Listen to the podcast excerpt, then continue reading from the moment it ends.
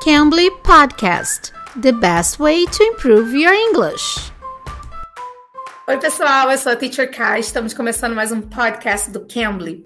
E hoje nós vamos falar com o Teacher Kual, que ele vai ajudar a gente com algumas coisinhas. Como que a gente pode falar, se desculpar no ambiente de trabalho? Você sabe? Então, se você não conhece o Cambly, quer usar o Cambly, use o código TEACHERK, TEACHERK tudo junto, e você tem uma aulinha totalmente grátis, tá bom? Então, vamos falar com o Teacher Kual. Hi, Teacher Kual. Can you help us out another time? Uh, helping us out in the ways we can say sorry in a professional environment? Yeah, of course. So, the word sorry, or there are many ways to say sorry, and there are some idioms, but in a professional environment, we usually don't use them.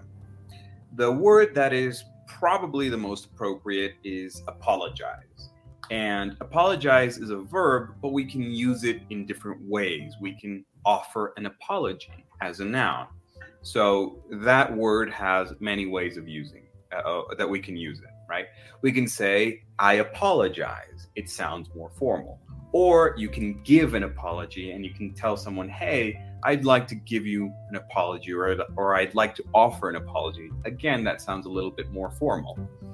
There are other ways that you can acknowledge that you made a mistake, but whenever you're apologizing, whenever you're saying sorry, other things matter a lot, like your tone, rhythm, your body language. It's always important to speak when you're in an informal environment, to speak clearly, to speak calmly, to avoid, you know, uh, taking or blaming others. You have to take responsibility. You have to act the way that you would expect in a formal environment.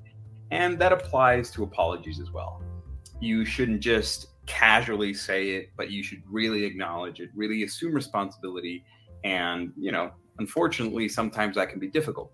But like I was saying, there are several ways you can say it. Either I apologize, I want to offer an apology, I sincerely, I want to sincerely say that I'm sorry, et cetera, et cetera. Right? However you combine these things, those other tips are really important.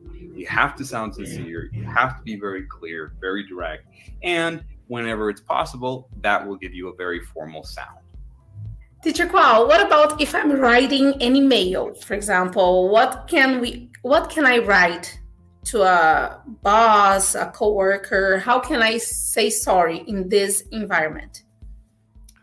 Well, we have to consider that when we're writing in a formal context, whether it's for work or academic purposes, we generally have the opportunity to use more vocabulary. You know, we can extend the way that we say the same, the same thing, and we can make it a little bit more detailed or complex. Now, of course, it doesn't mean you have to write a novel, but you can include more details and really emphasize or reiterate that you are apologetic. Now, apologetic, for example, is the adjective form of apologize. So you can include that. I want to write because I made a mistake and I want to acknowledge it. I am definitely apologetic and I would like to assume the responsibility. So I want to take this opportunity to apologize, for example.